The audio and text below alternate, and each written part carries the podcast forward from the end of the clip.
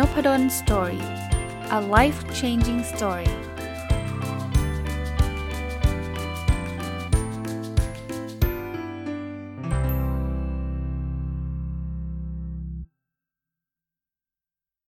สวัสดีครับ ยินดีต้อนรับเข้าสู่นพดล Story พอดแคสต์นะครับ ก็วันนี้จะยังคงอยู่กับหนังสือเล่มเดิมนะครับ เพราะเป็นวัยรุ่นจึงเจ็บปวดที่เมื่อวานผมได้รีวิวไปสักประมาณ 1 ใน 3 แล้วกันนะฮะ วันนี้จะได้ไม่เสียเวลานะครับรีวิวกันต่อเลยนะครับ ผมจะเอาคำพูดที่ชอบแล้วก็บวกกับประสบการณ์เพิ่มเติมเข้าไปนะครับ เพราะว่าคนเขียนอย่างที่เล่าให้ฟังนะครับ เป็นอาจารย์มหาวิทยาลัยเช่นเดียวกันกับผมนะครับ โอเค ถัดไปนะครับคำพูดที่ผมชอบในเล่มนี้นะครับ อาจารย์คิมรันโด ผู้เขียนเขียนบอกว่า ก่อนที่เราจะเริ่มทำงานใด ๆ ไม่ใช่เอาแต่ขยันทำงานนั้น โดยไม่สนใจสิ่งใด แต่ต้องมีเป้าหมายที่แน่ชัดว่าจะทำงานนี้ไปทำไมนะก็เป็นคำพูดที่ชอบเอเหตุผลคือผมมีความเชื่ออย่างหนึ่งนะ ความพยายามเนี่ยมันจะเกิดผลก็ต่อเมื่อทิศทางมันถูกต้องนะครับถ้าใครจำได้นะครับก็นานมาแล้วละ่ะ น่าจะเป็นปีละ ผมได้ รับเชิญไปรายการ Super Productive ที่ตอนนั้นคุณรวิทย์จัดอยู่นะครับ ตอนนี้ก็ไม่ได้จัดละเพราะว่าหมดซีซั่นไปของ The Standard เนี่ย ผมจำคำพูดอันหนึ่งที่ตอนนั้นคุยกับคุณรวิทย์ไว้นะครับว่าเออผมเชื่อว่าเวลาเราพยายามจะ productive กัน เราจะพยายามทำทำให้ได้เยอะทำให้ได้ดีเนี่ย ก่อนที่เราจะ productive กันเนี่ย ผมใช้คาว่าเราต้องทดสอบว่าเราอยู่ถูกถนนหรือเปล่านะ ขับรถเนี่ยก่อนที่จะไปเร่งเครื่องให้มันเร็ว ต้องมั่นใจก่อนนะครับว่าเราอยู่บนถนนที่เราต้องการจะไป เช่นเราจะไปเชียงใหม่ เราอยู่บนพหลโยธินหรือเปล่า ไม่ใช่เราอยู่เพชรเกษม แล้วเราไปเร่งเครื่อง มันก็จะไปถึงหัวหิน มันก็จะไปถึงภูเก็ตครับ มันจะไม่ได้ไปถึงเชียงใหม่ เพราะฉะนั้นที่อาจารย์กิมรันโดเขียนแบบนี้ผมก็ชอบมากนะครับ บอกว่าจะเริ่มทำงานใด ๆ ไม่ใช่เอาแต่ขยันโดยไม่สนใจเนาะต้องมีเป้าหมายที่แน่ชัดว่าทำงานนี้ไปทำไมนะฝากคนที่กำลังเรียนหรือนักศึกษา หรือแม้กระทั่งคนเรียนจบไว้นะครับว่า บางทีเนี่ยเราอาจจะต้องหยุดคิดสักนิดหนึ่งว่าเรากำลังอยู่บนถนนไหน ไม่งั้นเราก็เบิร์นเอาไปฟรีๆอะเหนื่อยไปฟรีๆนะครับอะคราวนี้มาดูต่อนะอาจารย์คิมรันโดเขียนอีกว่า เป้าหมายที่ตัวเองต้องการวิธีที่เหมาะสม และการลงมือปฏิบัติที่จริงจังทั้ง 3 ประการนี้จะทำให้ชีวิตประสบความสำเร็จ เป้าหมายก็เหมือนเมื่อกี้ครับคือทิศทางนะพอทิศทางเราชัดแล้วล่ะเอาล่ะเราจะไปเชียงใหม่นะคราวนี้ก็มีวิธีที่เหมาะสมใช่ไหมวิธีก็อาจจะเป็นเราจะไปแบบขับรถไป เราจะขึ้นรถไฟไป หรือเราจะขึ้นเครื่องบินไป สุดท้ายพอเลือกวิธีแล้ว เราก็ต้องเริ่มทำถ้าคิด เราจะขับรถไปแต่นอนอยู่ที่บ้านมันก็ไม่ได้ไปไหน เพราะนั้นเนี่ยสประการนี้จะส่งผลทำให้เราไปถึงเป้าหมายนั้น เลือกเป้าหมายเสร็จปุ๊บเลือกวิธีเลือกวิธีเสร็จปุ๊บเริ่มต้นทำนะครับ อาจารย์คิมรันโดเขียนต่ออีกว่า ถ้าไม่มีเป้าหมายก็ไม่มีความหมาย ถ้าวิธีทำไม่ถูกต้องก็ไร้ค่า ถ้าไม่ลงมือปฏิบัติจริงก็ไม่สำเร็จนะแน่นอนครับ ไม่มีเป้าหมายมันก็ไม่รู้จะไปไหนอยู่แล้วนะชัดเจน วิธีทำไม่ถูกต้องเนี่ยบางทีสมมุตินะเราอยากที่จะไปเชียงใหม่ แต่เราเลือกวิธีที่มันไม่ถูกวิธีเช่น เราจะคลานไปอย่างเงี้ยคือมันก็ไม่ใช่กึ่งไม่ถูกอะแต่ว่ามันคงเป็นการไปที่ยากลำบาก แล้วก็อาจจะไม่ถึงนะเราจะเดี่ยงไปซะก่อนนะเราอาจจะต้องคิดว่าเอาล่ะเราจะขับรถไป เราจะขึ้นเครื่องบินไป เราจะขึ้นรถไฟไป อันนั้นเป็นวิธีที่ถูกมากกว่านะแต่สุดท้ายการลงมือปฏิบัตินะย้ำอีกครั้งก็จะเป็นส่วนสำคัญนะครับ โอเคนะ อะคราวนี้มาถึงบทที่อาจารย์คิมรันโดเขียนเรื่องของความน้อยเนื้อต่ำใจความอิจฉาอะไรต่างๆ นานานะผมชอบนะครับคำพูดที่อาจารย์เขียนแล้วชอบนะครับ คือคำว่าคนส่วนใหญ่เลือกที่จะปิดบังความน้อยเนื้อต่ำใจไว้ คนบางคนเลือกที่จะลืมหรือไม่ก็ปฏิเสธความจริง คนแข็งแกร่งจะเลือกที่จะเอาชนะมัน คุณอยู่ฝั่งไหนล่ะอ่า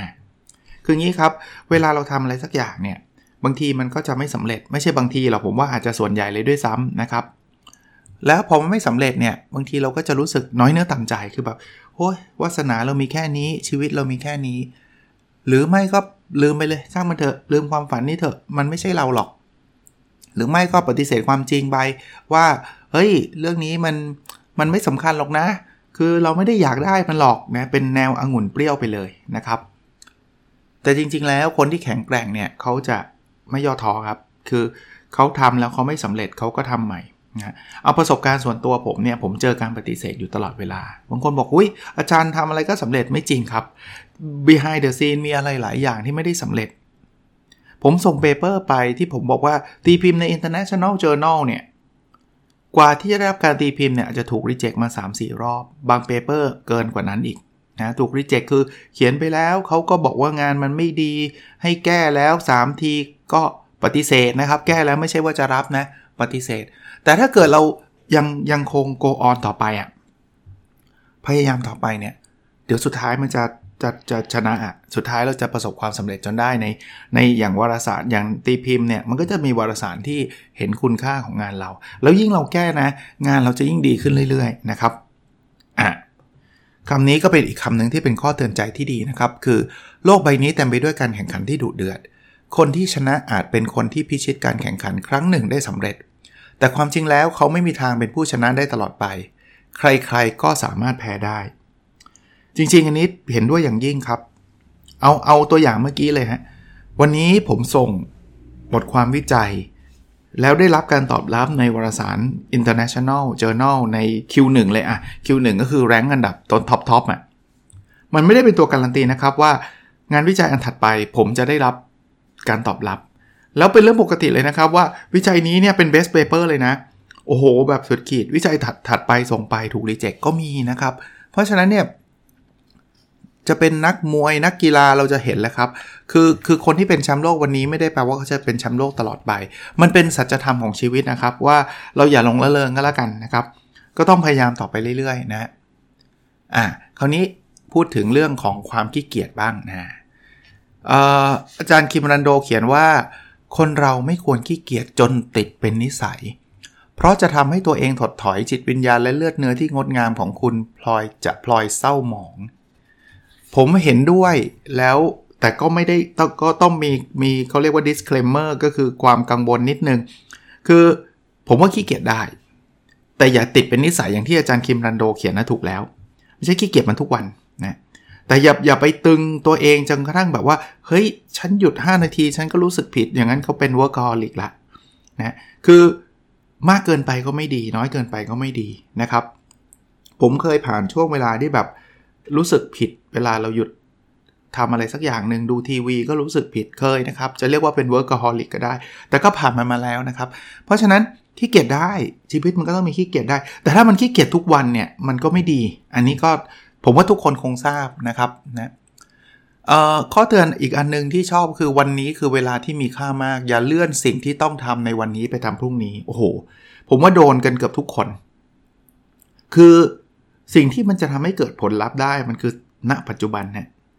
เอาไว้ก่อน หรือเอาไว้ทีหลังเนี่ยเวลาผมพูดกับคนอื่นๆนะผมก็จะบอกว่าเอาไว้ก่อนแปลว่าจะไม่ท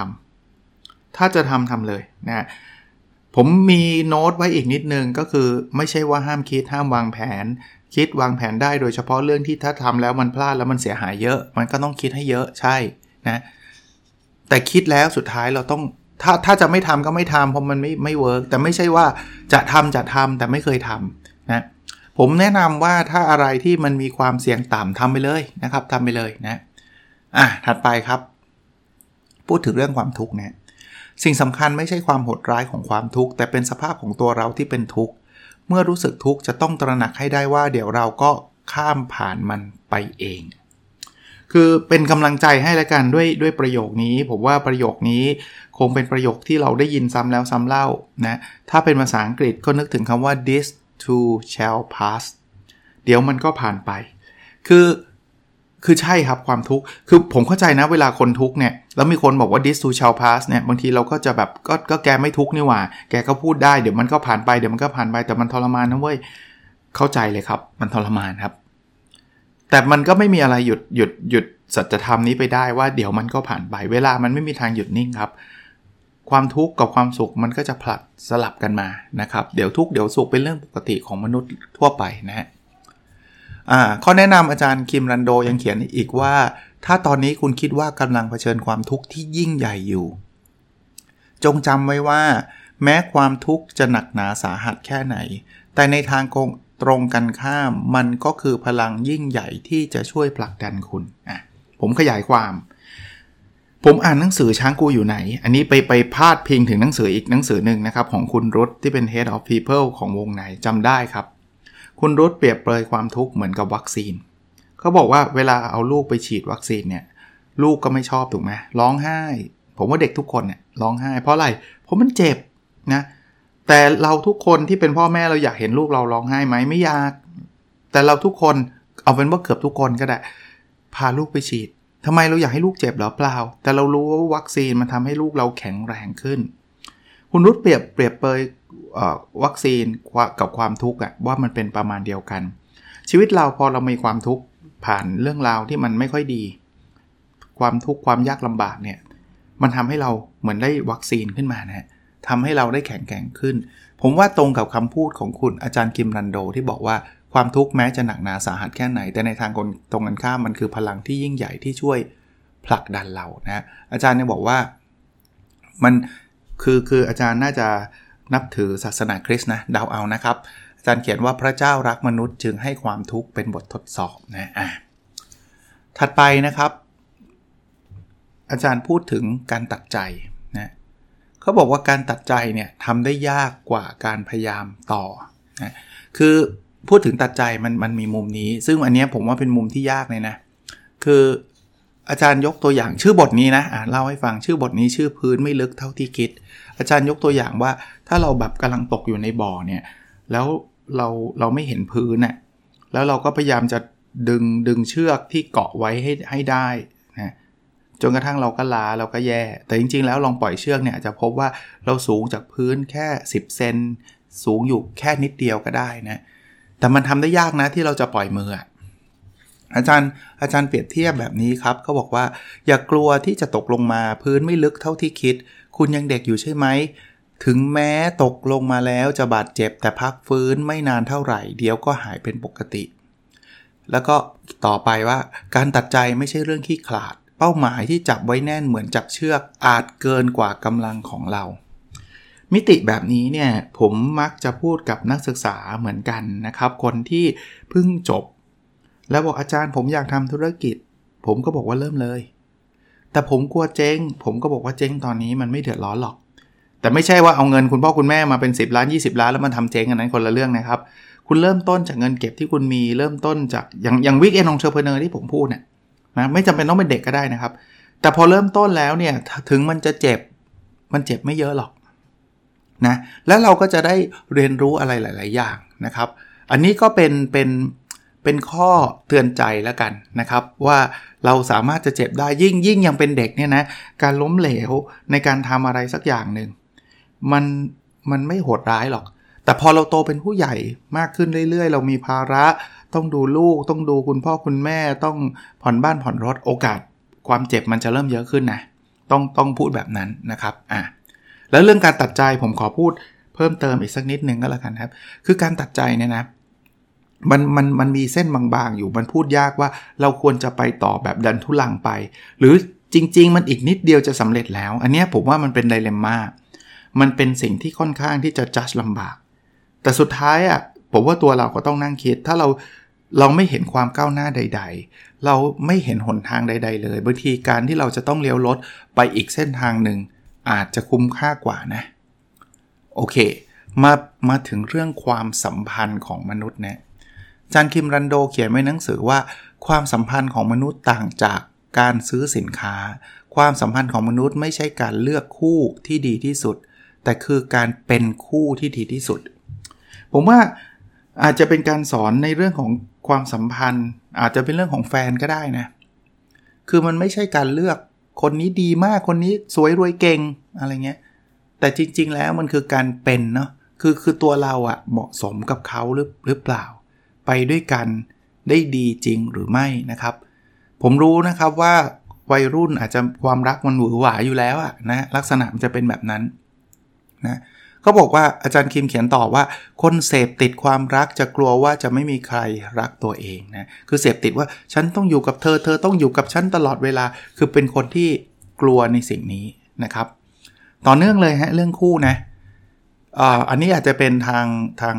ทาง เกาหลีนะครับ แต่ว่าผมว่าใกล้เคียงกับไทยแหละบอกสมัยก่อนการครองคู่กันไม่ได้คำนึงแค่เพียงฐานะทางสังคมและการศึกษาเท่านั้น แต่ต้องมีความรักดำเนินควบคู่ไปด้วย คือผมว่าไม่ว่าสมัยไหนนะ คือ ฐานะทางสังคมสำคัญ การศึกษาสำคัญ แต่ถ้าไม่มีความรักเนี่ย ต่อให้จะแบบคนจะเชียร์ว่าเหมาะสมกันมากเลยคู่นี้สุดยอดอะไรเงี้ยถ้าไม่รักกันมันอยู่กันไม่ได้นานหรอกครับนะ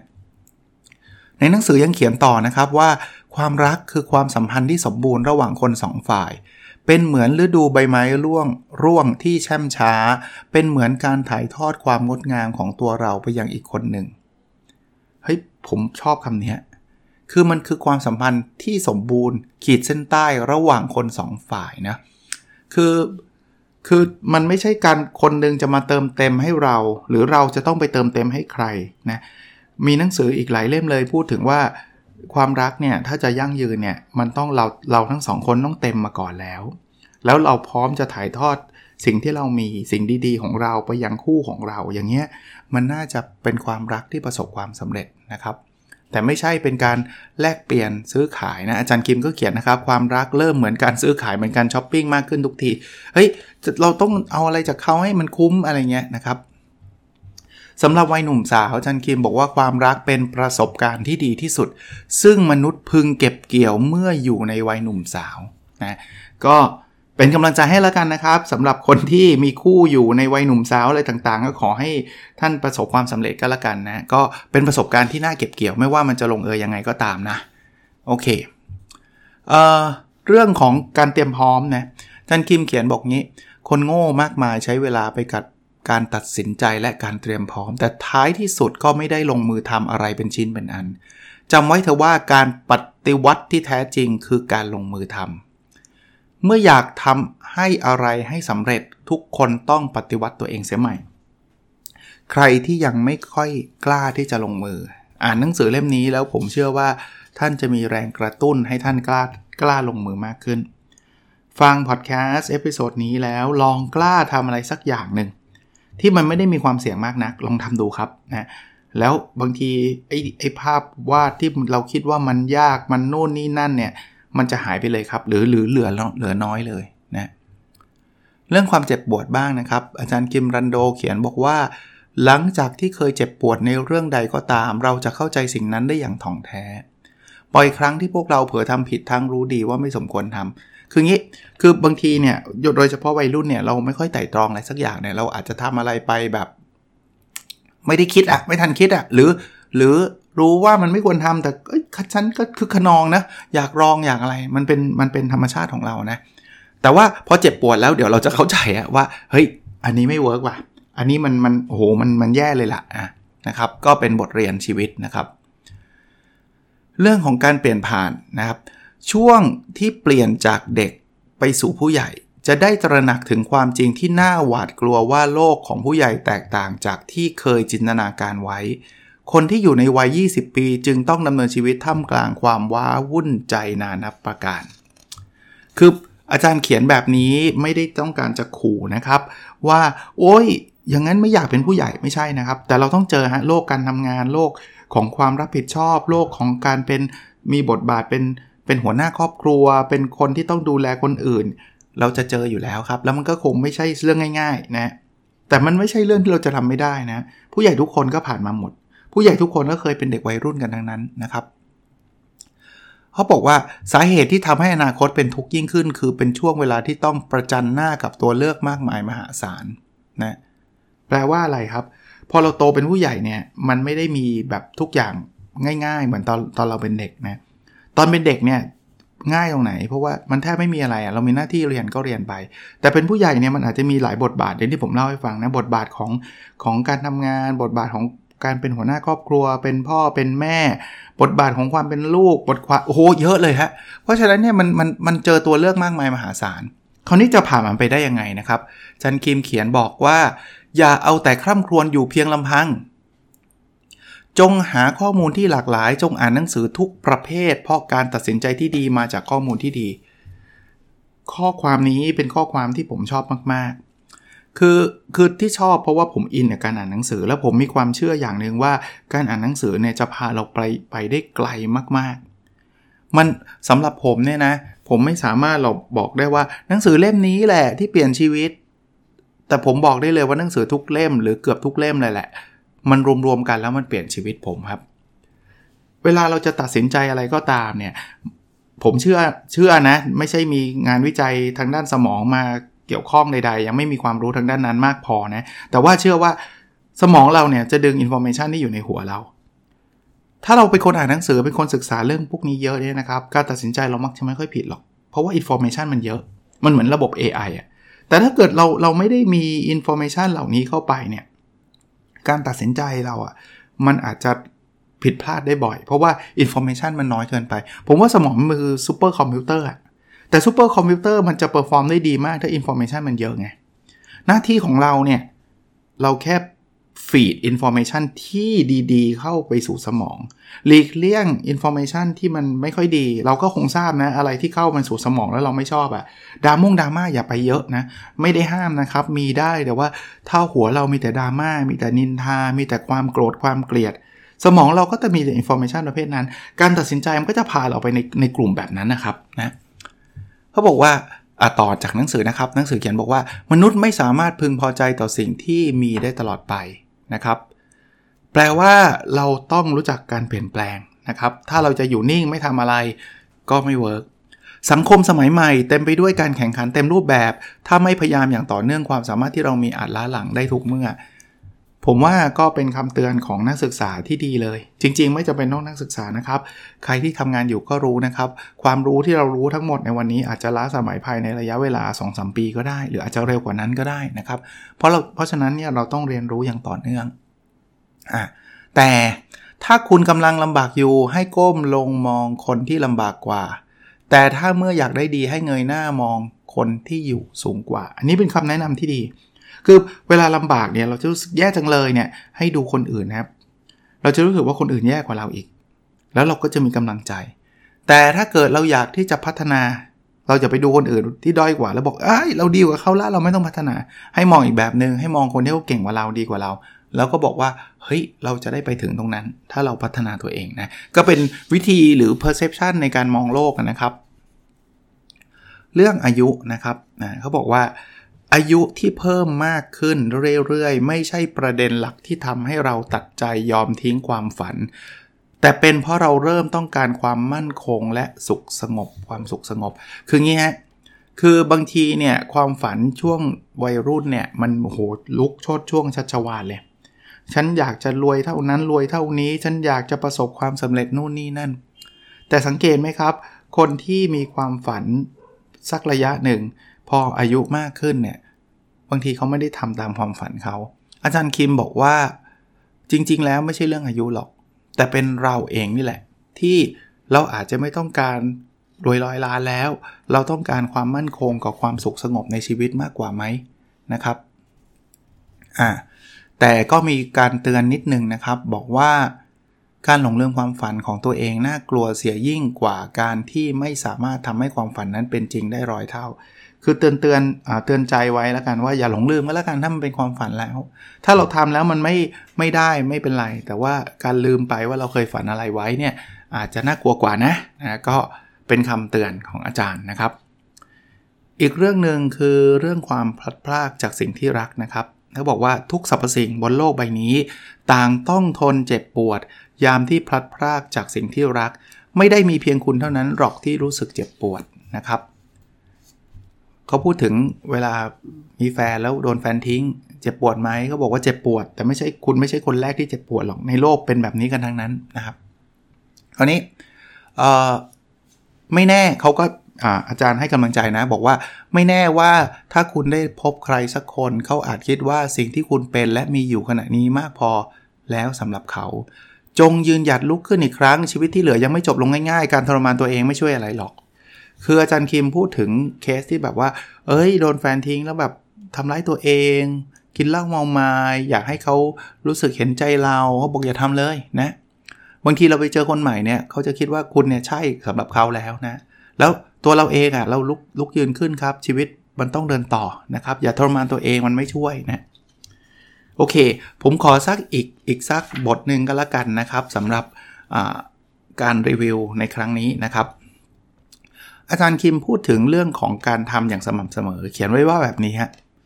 การฝึกปฏิบัติอย่างสม่ำเสมอซ้ำๆทำให้เป้าหมายที่ไม่คาดคิดว่าจะเป็นจริงสำเร็จได้จริง อันนี้ผมเชียร์เลย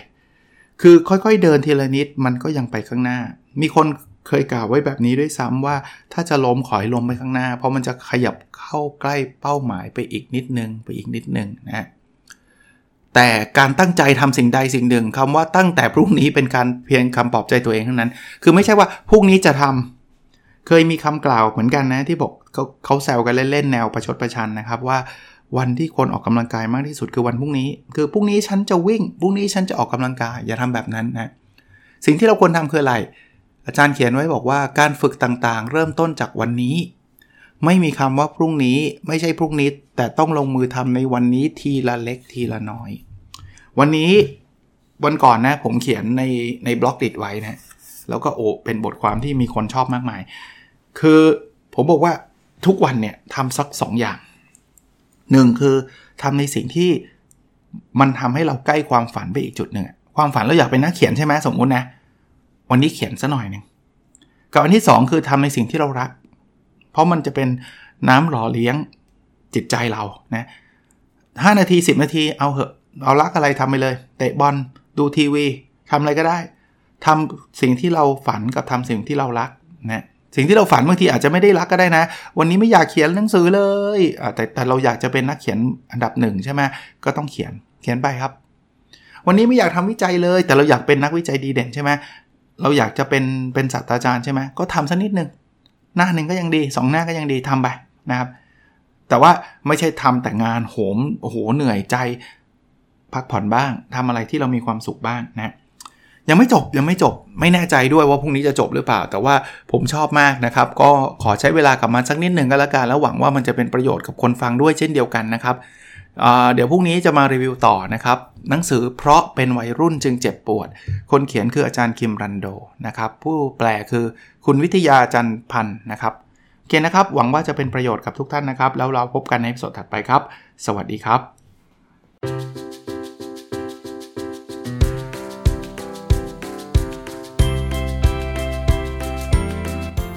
n o p a d o n Story a life changing story